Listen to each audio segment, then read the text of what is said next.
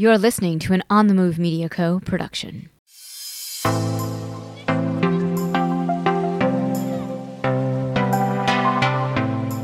Thanks for tuning into my podcast, Marni on the Move. Each week, I will be inviting interesting, innovative movers and shakers to join me on the show and share their story. You will discover and hear from thought leaders, experts, influencers, and entrepreneurs from the worlds of wellness, sports, beauty, fitness, fashion, and more. Marni on the Move will feature an eclectic mix of people I know, work with, and think are generally doing cool things. On each episode, I sync up with my guests about life, career, and training and showcase their expertise and story. Hello, welcome, and welcome back to the Marni on the Move podcast. I'm your host, Marni Salup. As you may know, I just got back from covering the U.S. Olympic marathon trials and while I was there, I had the opportunity to spend some time with Tracksmith in their athlete suite and learn all about their amateur support program. They had 75 athletes competing in the trials. We caught up about what's new in 2024, and it's their 10 year anniversary. While there, I interviewed founder and CEO Matt Taylor, Global Community Director and Olympic Trials runner Louis Serafini, and community manager and five time Olympian Nick Willis. They were all sub 15 conversations that I posted on our YouTube channel, Marni on the Move podcast, in case you're into watching. But for my listeners, enjoy the mashup. This is a unique episode, a special episode, kicking things off with Matt Taylor, then Louis Serafini, and last up, Nick Willis. If you follow me on Instagram, if you know me, you know I'm a huge fan of Tracksmith from the design and quality of the fabric to their overall team. All right, let's get into it. First up, Matt Taylor. Congrats, Matt. Thank That's you. awesome. Yeah, yeah. It's it's um sometimes it's exciting to sort of think about it and other times it's a little bit scary. But yeah, we're Yeah. we're, we're gonna take some internally we'll take some time this year to celebrate and acknowledge that 10 years is a pretty, you know, pretty remarkable journey. It is. I mean, it's a major benchmark Yeah. for a brand. Yeah. It's huge. Yeah, yeah. When you started, did you think it would be like this? Whew, that's a that's a tough question. Lots of things, yes, and some things, no. Um, you know, some things take longer than Right. you think. Like I would have assumed we would have launched footwear earlier than we did, and um, but also, you know, having retail store presence in London, I wouldn't have thought would have been in those first ten years. So some things, you know, go a little faster, and some things take a little longer. But um, in terms of how the brand has been able to sort of grow and stay true to the original ideas and values and even some of the products that we launched with are still unchanged in the line 10 day, 10 years later is is um, you know it's a, it makes me proud and it's a just a testament I think to the way our team thinks and builds What are some of those like values and ethos of the brand of Yeah. Tracksmith? Yeah, I mean, obviously, one of our primary driving forces internally is thinking about how we can support committed runners. I mean, that's what drives everything we do. Um, what's their lifestyle? What's the journey of training and racing? What are some of the products? What are the events? What are the services that they need? And that really is what drives our product creation. It's what drives our, our events. It's what drives Yeah. our community. Um, and so that's, you know, that still is, is the driving force. When you started, like, wh- how many products did you have? Like, what? What we was had five. the? Okay, yeah, what were we they? launched with five products. So when we launched, we just had we launched with men's apparel. Women's came about ten months later, and obviously then footwear much later. So when we launched, we had the Van Cortlandt singlet and shorts. That was our race kit. Literally uncha- pretty much unchanged. We make these minor tweaks, but that is still in the line today. One of our best sellers. Um, we had our Gray Boy tee, which Okay. is sort of a team issued. You know, anyone that ran on a cross country or track team probably got something like that with your, you know, team mascot on it. Um, we had the Longfellow shorts, which also were still in the line. Um, those were running shorts that didn't look like running shorts. It was, um, again, when we launched, we, we wanted to show kind of the breadth of where we thought the brand could go in the future. And so it was very strategic what products we launched with. And then we had a little spike bag, and that spike bag was um, made out of shirting fabric from a factory about 30 miles from our our tiny office back then, and it was just recycled scraps um, from their from their floor. We called it the factory floor spike bag. So That's so cool. And so, were you a runner? Like, what inspired you to Yeah. build this incredible brand? yeah, I've run, I've been a runner my entire life. I played a lot of other sports in high school, and um, but come college was focused purely on running, and so ran cross country and indoor and outdoor track, and was able to continue going a little bit after college, not at a, at a super high level by any stretch. Um, and you know, I'm 46 and still competing as a master now. So. Um, What are you? What are your um, races coming up that you're competing in? Um, so I just ran a mile, uh, indoor uh, mile at BU, and I have another one on Sunday um, at the New Balance Grand Prix. Um, and then I'll shift from the mile. I'm running the Boston Marathon. So You I'm, are. I'm trying to do the two ends of the spectrum in a short period of time and keeping my training varied and exciting and you know not get too bored with one specific thing. And now So- you're from you're from Boston, Yeah. and you live on the Cape now. I live in? Boston, You yeah, but in my Boston? yeah yeah my in-laws and and uh, family are, are on the Cape. So I feel like when we met at the Boston Marathon last year, we ran together and we're talking about yes, Boston yes, and the Cape. yes. So, um, how many times have you done the Boston Marathon? I've actually only done it one other time, um, and I was a, I was more of a middle distance runner in college, and so um, I did run a few marathons in my I guess it was late 20s, and Boston was one of them. And um, at the time, we lived in Newton, uh, and I got to the top of Heartbreak Hill, and my wife was there with the car, and so I walked off the course, and we got in the car and went and had lunch. I was not having a good day, and I just you That's know awesome. I wasn't in it to get to the finish line. I was in it to run a specific time. And so when that wasn't going to happen, I was like, well, live to run another day. Yeah. So, what are you uh, looking forward to this year in the marathon, in the Boston Marathon? Um, you know, it'll be interesting because working marathon weekends for our team is very stressful and it's you're on your feet all day. Um, you know, now at 10 years, I don't have to quite do as much as I did when Right. But you still in those first nine will, years. I probably will. I'll be there quite a bit, but I I'm hoping that I can you know put my feet up a little bit more than I have in the past. And you know, it's always nice to sleep in your own bed the night Right. before a race. And Yes. um, so um, yeah, I'm, I'm, my, my goal is to run two hours plus my age. So um, if I can run 246, I'll be I'll Okay, be that's cool. Yeah. That's awesome. I like that Yeah. approach. Yeah. 246. yeah. So, how has your training been really different than usual for the marathon? Like, what? Yeah. Yeah, I mean, I've again been sort of the last two years, I've been relatively injury free and training for everything from the mile to the marathon. So I will get a little bit more specific now in these last nine weeks or so after Yeah. after my mile this weekend. And so um, a few more long runs and just longer uh, intervals, which I've kind of you know, with young kids in the business, you don't have as much time, which the Right. mile is nice because you can like jog to the track, do something hard for 15, Right. 20 minutes and jog home and you're done, you know, and you're not taking three hours on a Sunday. Right. So I'll And have now your some, whole I'll family is like, yeah, "Gotta exactly. get on board." I, I get out super early. I'm usually, uh, it's funny, I wake up earlier on, on the weekends rather than sleeping in because I need to get back before everyone's Right. awake. So, um, That's so funny. And so, you know, I always say, back to business, Yeah. that sometimes I feel like building a business is like being at mile 20 Yeah. of the marathon, and you're like at that place where you've done all the work, Yep. and you only have like a couple more Yeah. miles to go, but Yeah. like those are the hardest yeah, miles. yeah, yeah. Do you feel like that? Like 10 sh- years? for Like, are, you, yeah. are you finished with the marathon at 10 years? and it years? can or all are still come off the rails. You don't you don't know. You still have those 6.2 miles left to go. Yeah. No, it does feel like that. I mean, there's a, there's obviously like a lot of analogies between starting a business from scratch and and running. You know, it's the delayed gratification. It's that you have to just consistently do the right things over a long period of time. Yeah. You know, there's no quick fix. Um, there's good days, there's bad days, and you know you can't expect every workout to feel great, and you Yeah. can't expect every day or week or quarter in the business to be to be great. But if you can be good consistently over a long period of time, you can succeed. Yeah. Um, and I just, I have to ask because I feel like Tracksmith is like all of the apparel is just so, like from the fabric to the design to the minimalism to Mm-hmm.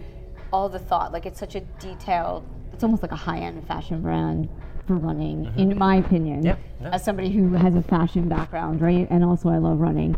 So were you thinking when you started it, like there was just something missing in the marketplace that you needed to create? Definitely, there were there were a few things. Really, I guess there were maybe like three core ones. And to start with, yours one was just aesthetic and style at the Right. time. Um, if you looked at the landscape and especially men's apparel, it was um, was not pretty. Right. it was like Um, giant T-shirts, yeah, sweatpants. Yeah, yeah, Yeah. Everything, every brand was the same color, using the same fabrics. If you took the logos off, you would have no idea whose product was whose. Yeah. And so it was just an opportunity from a style perspective to create something that was more distinct, that was more timeless, um, that didn't need to be changed every season. Um, things that looked like your other clothes that you might be wearing. It was sort of like, why do we have to dress like this to go for a run when the rest of my life I dress like this? And so, Yeah.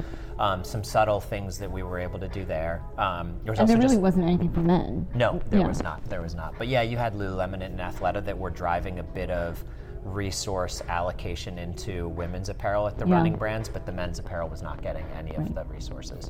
It was still footwear driven, right? Yeah. So, um, but yeah, and then there was also just like a quality um, component to that. Um, you know, a lot of people don't understand all of the sort of you know raw materials and supply chain and all the things that go into apparel in, Right. in any in any category, let alone running. But there are objectively better fabrics. There are hmm. better raw materials that are they last longer, they perform better, you know, and all of those things. And so, you know, our model was to be a direct brand. We can cut a little bit out because we're not selling to the big box Right. sporting goods or some, you know, other retail partners. We can invest more of that into higher quality raw materials, um, create a more durable, lasting product. Um, and then there was just a cultural opportunity as well in running where I think the bigger brands, which had all been doing very well and gotten bigger and bigger, they were either putting their resources on athletes who were maybe going to make it to the Olympics, try to get on the podium, or sort of a general health and wellness. And in the Right. middle is like millions and millions and millions of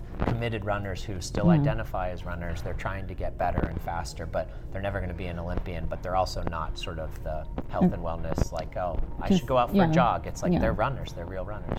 And so, you, and Tracksmith provides a ton of support for Yep. these athletes. So, talk to me a little bit about that program. Is it?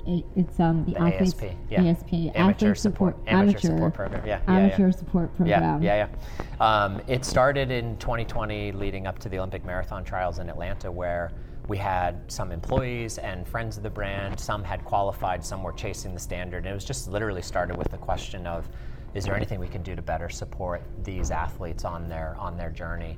And you know, it sort of snowballed internally into this like basic idea for a program and we put out applications and you know we thought you know we'd have 30 athletes in the program and it was hundreds of athletes you know applied and it ended up in atlanta that year. We had you know 120 some athletes um, competing at the at the trials. We had 20% of the field um, wearing tracksmith we then extended the program to track and field and we're back here at the olympic marathon trials again where we also have about 20% of the field on saturday will be wearing tracksmith so It's um, amazing. and it's a the, the really the great thing about the program, the thing we all take a lot of pride in, is that the athletes all have the all have the same response, which is, you know, when you leave college, you lose a little bit of that camaraderie and Yes. team atmosphere.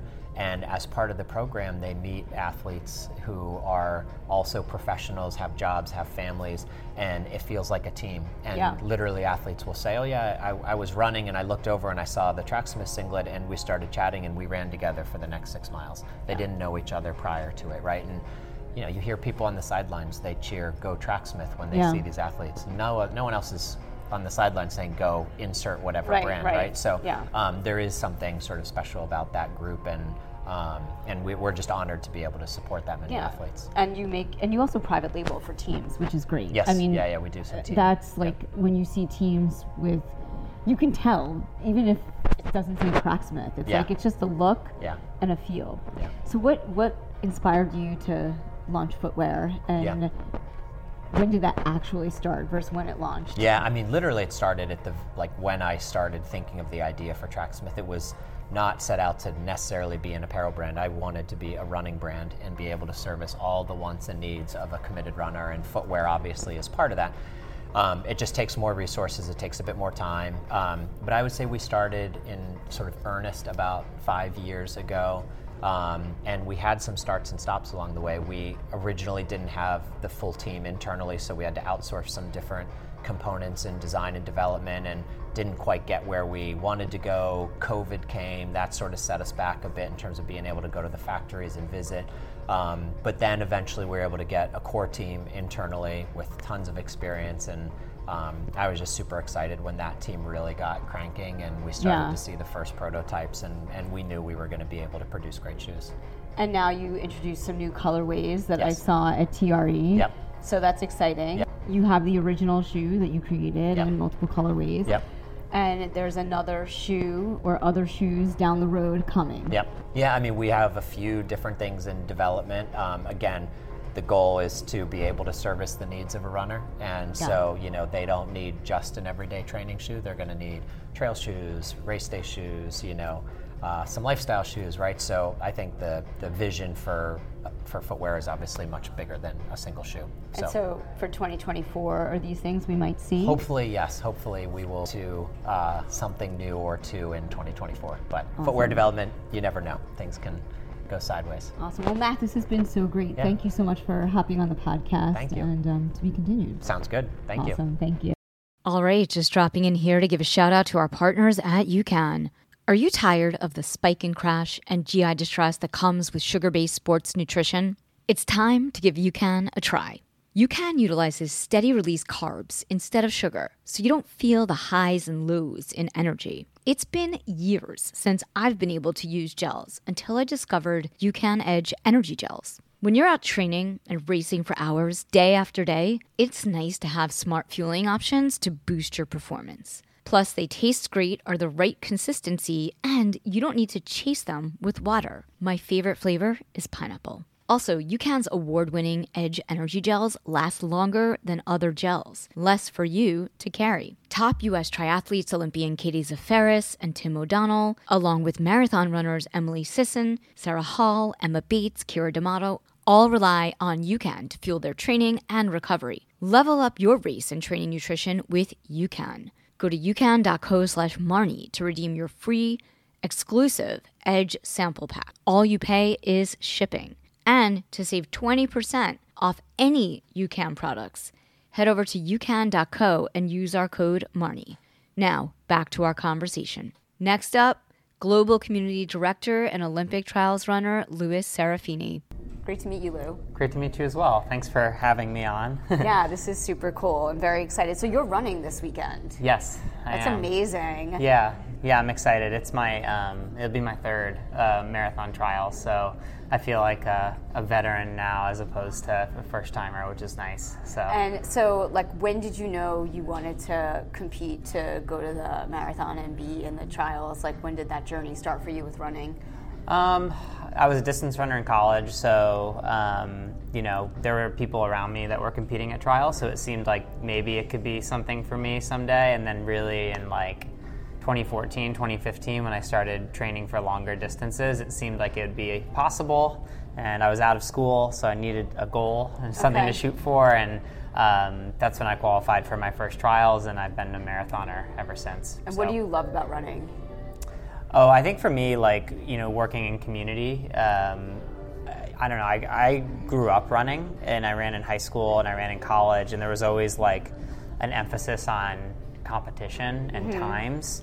And when I came out of college, I was so burnt out from that, and I'd really kind of like fallen fallen out of love with the sport. But now, like getting to work at Tracksmith and being like our head of community, um, I really love like the fact that running is something that brings people together, um, and you can just draw joy from like so many different parts of the sport, whether it's your own accomplishments or like the people around you. Like it's all relative, and whether you're competing at like the Olympic trials or you're running your first 5K, Right.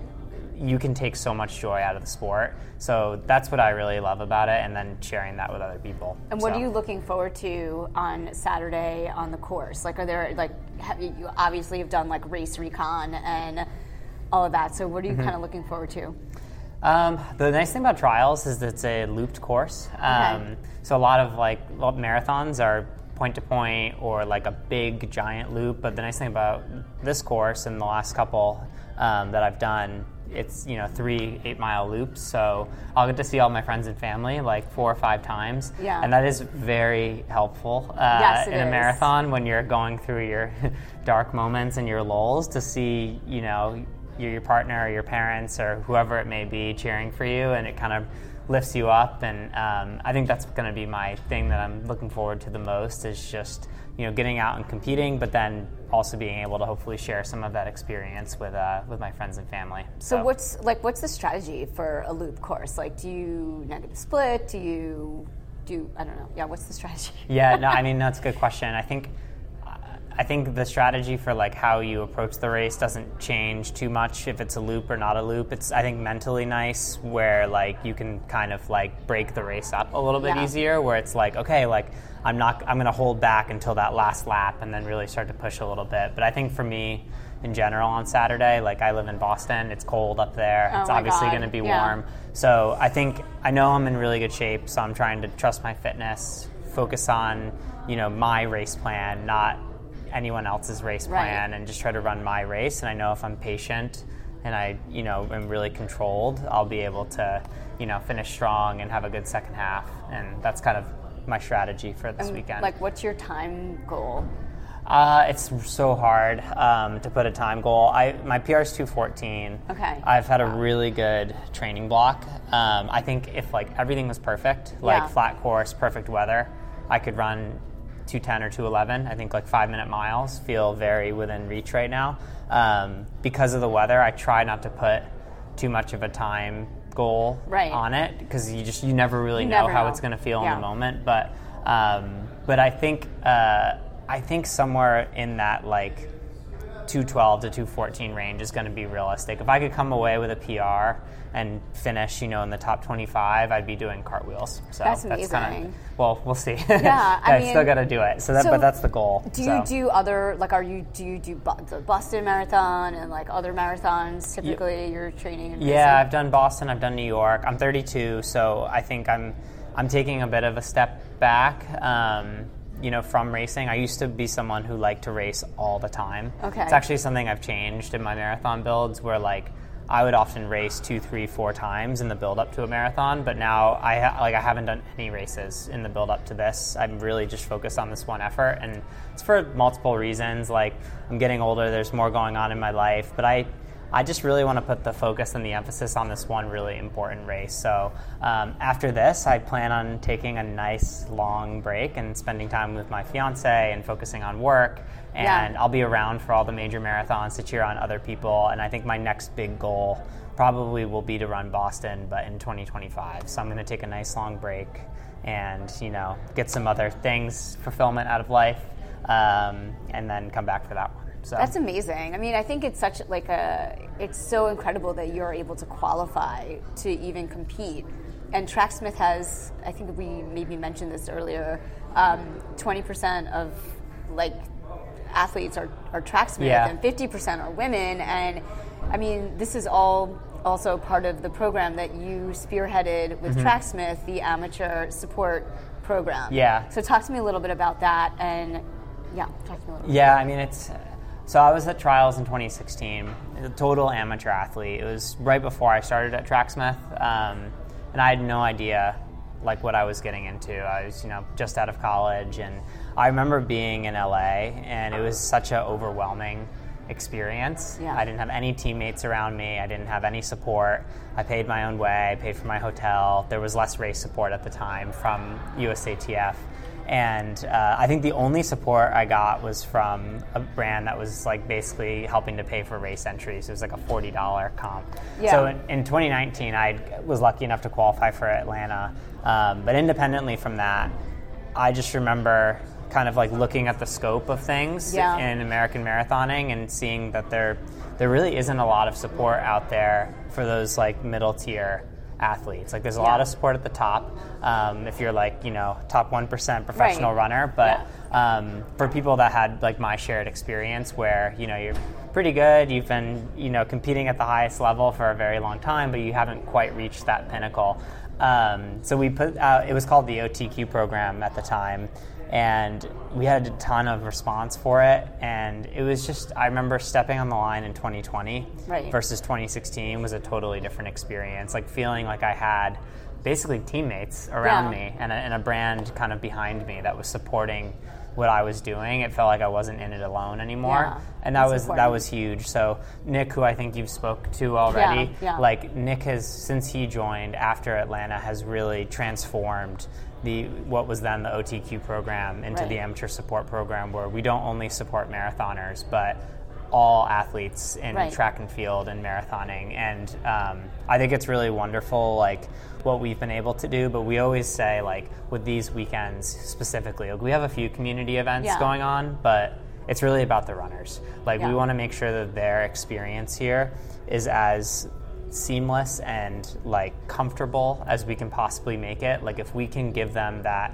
professional runner level of experience Yeah. even just for a few days, it's going to make them so much more relaxed on race day. Yeah. And so that when if that is their first trials and they're nervous, they can look around, see other runners wearing Tracksmith, feel some comfort in that, you know, have a place to go, have a place to talk to people, and um, hopefully go out and run their best. And that's kind of what it's all about. Yeah, So- well, I mean, you have such an amazing setup with the massage tables and sign making and all of the athlete bags and the merch and Yeah. everything. So, Yeah, we're getting good at it. It's like um, it's, funny. The first time you do it, Yeah. you have no idea if it's going to be good. You're, you, know, you do your best, um, but you know we're a startup, we're a small brand. You have to figure everything out. And now we've we've done this a few times, and we're getting better at it. And you know, Wellness in Motion, who provides the massage and physical therapy, they're with us for everything that we do. So we're starting to develop these connections and relationships and this way of doing things, so that it makes it easier for us, but it also makes the athlete experience better, which is great. So that's awesome. yeah. When you started at Tracksmith right after college, a couple what were you years doing before? Uh, before, so I actually went into PR for a year and a half or so when I graduated. I worked at a really small boutique PR f- firm, um, was account coordinator, so I did, you know, write, wrote press releases, managed social media accounts, stuff like that. But it was for um, compounding pharmacies, so it was like not, I wouldn't call Nothing it like my with this. passion. Yeah. That's cool. Yeah, it was it was a good like you know it was the typical like first job out of college, you Yeah. know and uh, but I found this kind of goes back to like the you know rediscovering the joy of running. I, Yeah. I was missing running. I wasn't running much at the time, and um, my roommate and I both decided that we missed it and we wanted to take a job at a local running shop. So we just took a job selling shoes at Heartbreak Hill Running Company, which Oh, is a really well known. Totally, yeah. And um, that turned into a manager position for me about three or four months later. So I managed the store on Heartbreak Hill for about three or four years, um, helped build that community up, and then got the opportunity to come work at Tracksmith. So That's awesome. Well, this has been super great. Thank you so much for being on the podcast. Yeah, thanks for I- being have- down here. Have fun and obviously good luck. But Yeah, no, it's all about. I think about it's not fun. about luck. It's about fun now because Yeah. you already did the work. yes, exactly. The hard work's done. This is just about the experience. So yours are going to be so fast. Like you don't. Do you think about nutrition? Like what do you do? Oh yeah. Oh yeah. Yes, I mean, uh, hundred percent. what do you do for nutrition on the race course? Yeah, I mean, I will. I'll scream. as a speed demon. Yep, I'll scream about nutrition to anyone who will listen. I, Yeah, talk about it. Um, when I came out of school again, like I just didn't think I needed to fuel because I never fueled in college. You know, Right. like we were running 5Ks and 10Ks. Right. And I pretty much like cramped or blew up in every single marathon that I did. Um, and I'm now like knock on wood, three for my last three. Um, I take four to five Maurten gels, so roughly every 30 minutes or so. Okay. And I alternate with regular and caffeinated. Um, but the and that was never an issue for me taking gels. But the biggest game changer for me, especially in hot weather races, if you're somebody that cramps Mm-hmm. or has muscle tightness and you just can't explain it, is electrolytes. I Yes. basically have learned the more electrolytes that I can get into my body over the course of 26 miles, the better. Um, so I take uh, bottles of Skratch. I'll drink Gatorade that's on the course. Um, really, whatever I have access to. Do you, you don't run with a handheld water bottle? I don't, but I will absolutely. We get we're lucky enough to get Right, you have bottles. bottles. I will absolutely grab a bottle and carry it for a mile, maybe even two. Yeah. Especially when it's going to be like this. Yeah. Um, so like later in the race, mile 15, if like if it's starting to feel hot, I'll grab a bottle and I'll carry it for a mile, two miles, however long I feel like I want to have access to those fluids. Yeah. Um, because it is absolutely imperative to, um, for me personally, with- Yeah. with, muscle cramping and making sure. And that's not going to work for everyone, obviously. Right. No, everyone's different. but it's so yeah. Mm-hmm. interesting. Like I don't have an ele- like I don't sweat a lot, and I also don't have high electrolyte Yep. loss.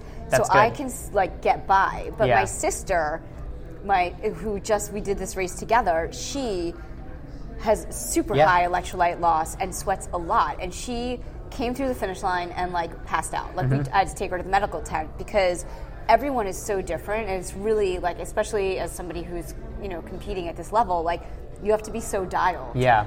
And Yeah. it's it's 2024 now. Like you can like again for people that are listening, Yeah. like you can go and get sweat tests really Yeah. easily now. Um, Totally. Companies will like put a patch on your arm, have you run, and measure like the composition of your sweat and how salty it is, and, and Yeah. make recommendations for like how many electrolytes you need to take in during a race. And I am like the least like technical, like sciency person. Yeah. But like anytime you're asking your body to go out for two hours, three hours, four hours, five hours or more, and you're losing that much, Yeah, like you you, need to need to, replenish. know a plan at least. Yeah. Yeah, that's So- awesome. I think it's great to hear that from someone who's like completing competing at this level to you know at the Olympic trials to you know just because I, I always ask you know pros also and just everyday athletes like me who I'm hyper dialed because Yeah. I have the triathlon background. Yeah. So it's like the first thing you learn when you do a triathlon Is is, like food. Um, well, this has been super awesome. Thank Yeah. you so much, Louis. Thank you. Or do I call you Lou? Um, friends call me Lou usually, so you can definitely Awesome. call me Lou. this has been great, Lou. I'm Thank so you psyched so to have you on the podcast. Much All right, last up, Nick Willis, five time Olympian and Tracksmith community manager. We are here at the U.S. Olympic Marathon Trials in Orlando, and Nick has been down here for at least a week, right? Running the training camp that we've all seen on Instagram and social. So, talk to me about the Tracksmith Amateur Support Team program. Yeah, no, it's it's a ton of fun. Obviously, I was fortunate enough to run at the highest level of the sport, and a lot of doors were open for me in my career, and I sort of had the red carpet laid out for me. Um, but there's a ton of really, really high level athletes who graduate from college, and then a professional contract's not available for them, and so they're like trying to navigate this wild west of, of competing on their own without any sort of sense of being a part of a team or any, any sort of support. And so at Tracksmith, we chose to find a niche within the space of elite athlete support. Um, and rather than just having a handful of professional athletes, we allocated our resources to, pro- to set up a program that acts as a bridge for those athletes that are caught in that sort of like in between stage Right. To help them make that next jump um, eventually, or to support those athletes that are content to be full-time workers. Like Right. the majority of our athletes here in the marathon are, um, they've all got nine to fives, but they still want to compete at a really high level, but still feel like they're part of a, something bigger than themselves, um, and it's empowering that when they're on the start line, that there's other athletes that are wearing the Yeah. same uniform.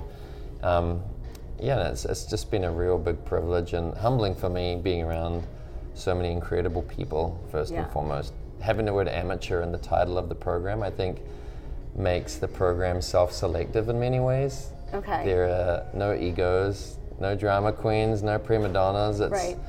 everyone that is just very grateful for any support they get, and so the time that we're able to actually like really lay down the red carpet for them, and that's at the Olympic trials and track and marathon. Like so, this week we've put on a camp for heat acclimatization here in Orlando for, Which is so important because Yeah. it, it can be hot. um, It hasn't been. and it's it's it's not going to be too hot in the race, thankfully, but at least they had that option Yeah. to prepare their bodies for it. Um, and it's just been really fun, like seeing them enjoy each other's company, Yeah. and we get to sort of just come along for the ride for their journey. And Tracksmith is the largest brand that has the, has the most athletes. I think they have 20% of the Twenty percent field. of the field will be 50% are women. running in our kit this this weekend. So yeah, that's that's a really, um, yeah, we're very humbled and but privileged to to get to be a part of so many athletes' journeys. And as as someone who is like an amateur, you know, everyday runner and athlete, I I know it's so important to to have certain things like getting massages, going to the chiropractor, um, you know, nutrition, hydration, education. So talk to me about how you offer this to athletes and what you're doing today. we're here at the Grand Bohemian Hotel in Orlando, and you have an entire suite for athletes to swing by and yeah. So talk to me a little bit about that. Yeah, obviously we have 170 athletes in the program total, so we can't um, lay it on thick all the support all year round for that many athletes. But at the big moments, that's when we can sort of bringing a, everyone together, pool all of our resources. And um, before the camp even started, we hired um, the services of the Canadian Institute of Sport to provide heat acclimatization um, consulting so they could like help the athletes plan out their strategy Yeah. for the, the weeks and months before and then the camp in Orlando, but now um, on race weekend as well to have um, have some yeah, trusted hands to provide therapy get any aches or niggles or any stiffness um, out of their legs before the race. But I think more so it's just the emotional support to know Yeah. that they're not here in Orlando on their own. They've got a, a whole team and a whole brand behind them, and um, that's something that I definitely felt in my career. And so Right, an now I get to sort of be on the other side of the equation, and it, it feels really, um, yeah, it's a great privilege to be able to do that.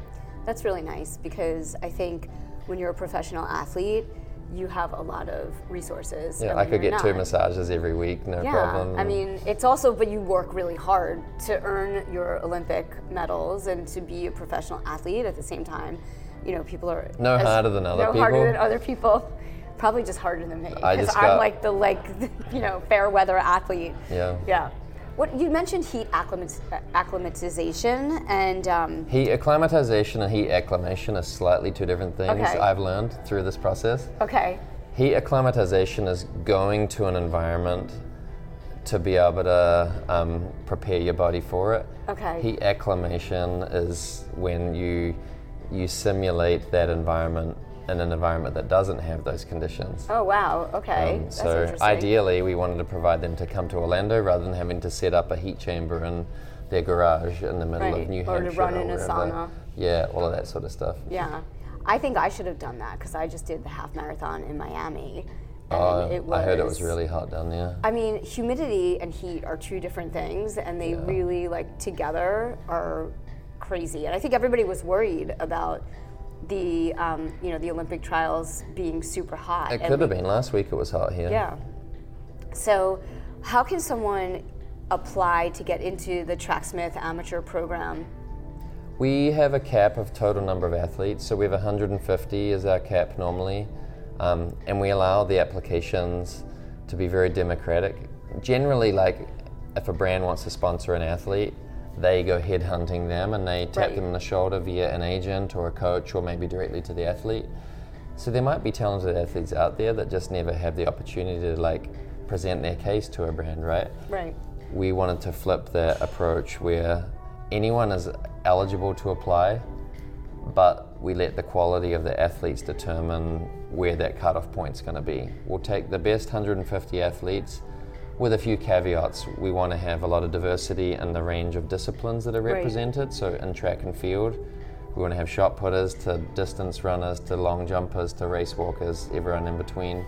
Um, and we also want to have a, a cohort of marathon runners as well. And so um, we have, I think I set the cap at 70 athletes or 60 athletes in a marathon, Okay. but we also didn't want to turn down anyone who had qualified for the trials. And so we ended up having, I think, 90 athletes total in the program, 80, Wow. 80 of which, 82 of which qualified for the trials. That's amazing. Um, and only seven had to pull out through injury, so we have about 75 total. That is incredible. And so, is there like a time of year where people can apply, or is it every year? How does it work? Uh, January 1st is when we open, and we'll take admit the first wave. Maybe 60% of the program will get filled in that first month. Um, February 1st was the cutoff, so that's today Yeah. where- as I'm talking. Um, but I definitely don't want to like fill it up immediately in case there are opportunities of some really talented athletes. Um, but the, that's the process. But the way we've found is as the programs become more known the cutoff is pretty much those who can qualify for the Olympic trials in track or or, Okay. um, or the marathon. So it has become very selective in that regard, and so um, that's not always easy to have to say no to someone who's a very accomplished runner. Yeah. Um, but I'm letting the athletes choose what the level is by the level of interest in the program. Awesome. That's really cool. So is it are they in the program for the year or is it ongoing? Like how long are they in the program? The program, so long as they choose, will last for the, the calendar year. Okay. Um, but where we differ, and I guess my main selling point to the, the really high level athletes, um, is that they are free to leave anytime they choose. Okay. So if someone makes an Olympic team and that they get a door knock from a, a big sponsor to come and offer them hundreds of thousands of dollars, they're free to leave. Um, Right. And so this isn't um, a risky decision to join the program. It doesn't limit their opportunities afterwards. And so it's a stepping stone. We want them Right. to be able to graduate out afterwards if possible. But at the end of the year, even if they were a US champion or not, they need to reapply and go through that process again. So we try and keep it real meritocracy. Awesome. And now as an Olympian, where are you now with your running? Like are you still running? Like do you enjoy running? Like now that you're not competing professionally? Yeah, I obviously I ran seriously for a huge portion of my life, like Yeah. 25 years. Like every day was focused towards trying to be the best runner I possibly could be, and and that was an awesome experience and pursuit. But I needed a break. Like Yeah. once I let go of that feeling where I had like I have to run today and I don't have a choice. Now, whenever I've gone through that motion, like I don't have to run today, so if I don't want to, I'm not going to Yeah. um, and I allowed that to, that freedom to be expressed. But I got to the point where I would go two weeks or three weeks without running a step and not even realize that that had happened. Oh wow. Okay. And I gained and I gained 20, 25 pounds and like, okay, this probably isn't that healthy. Like, what if it gets to 50 or 100? You know, right. like yeah.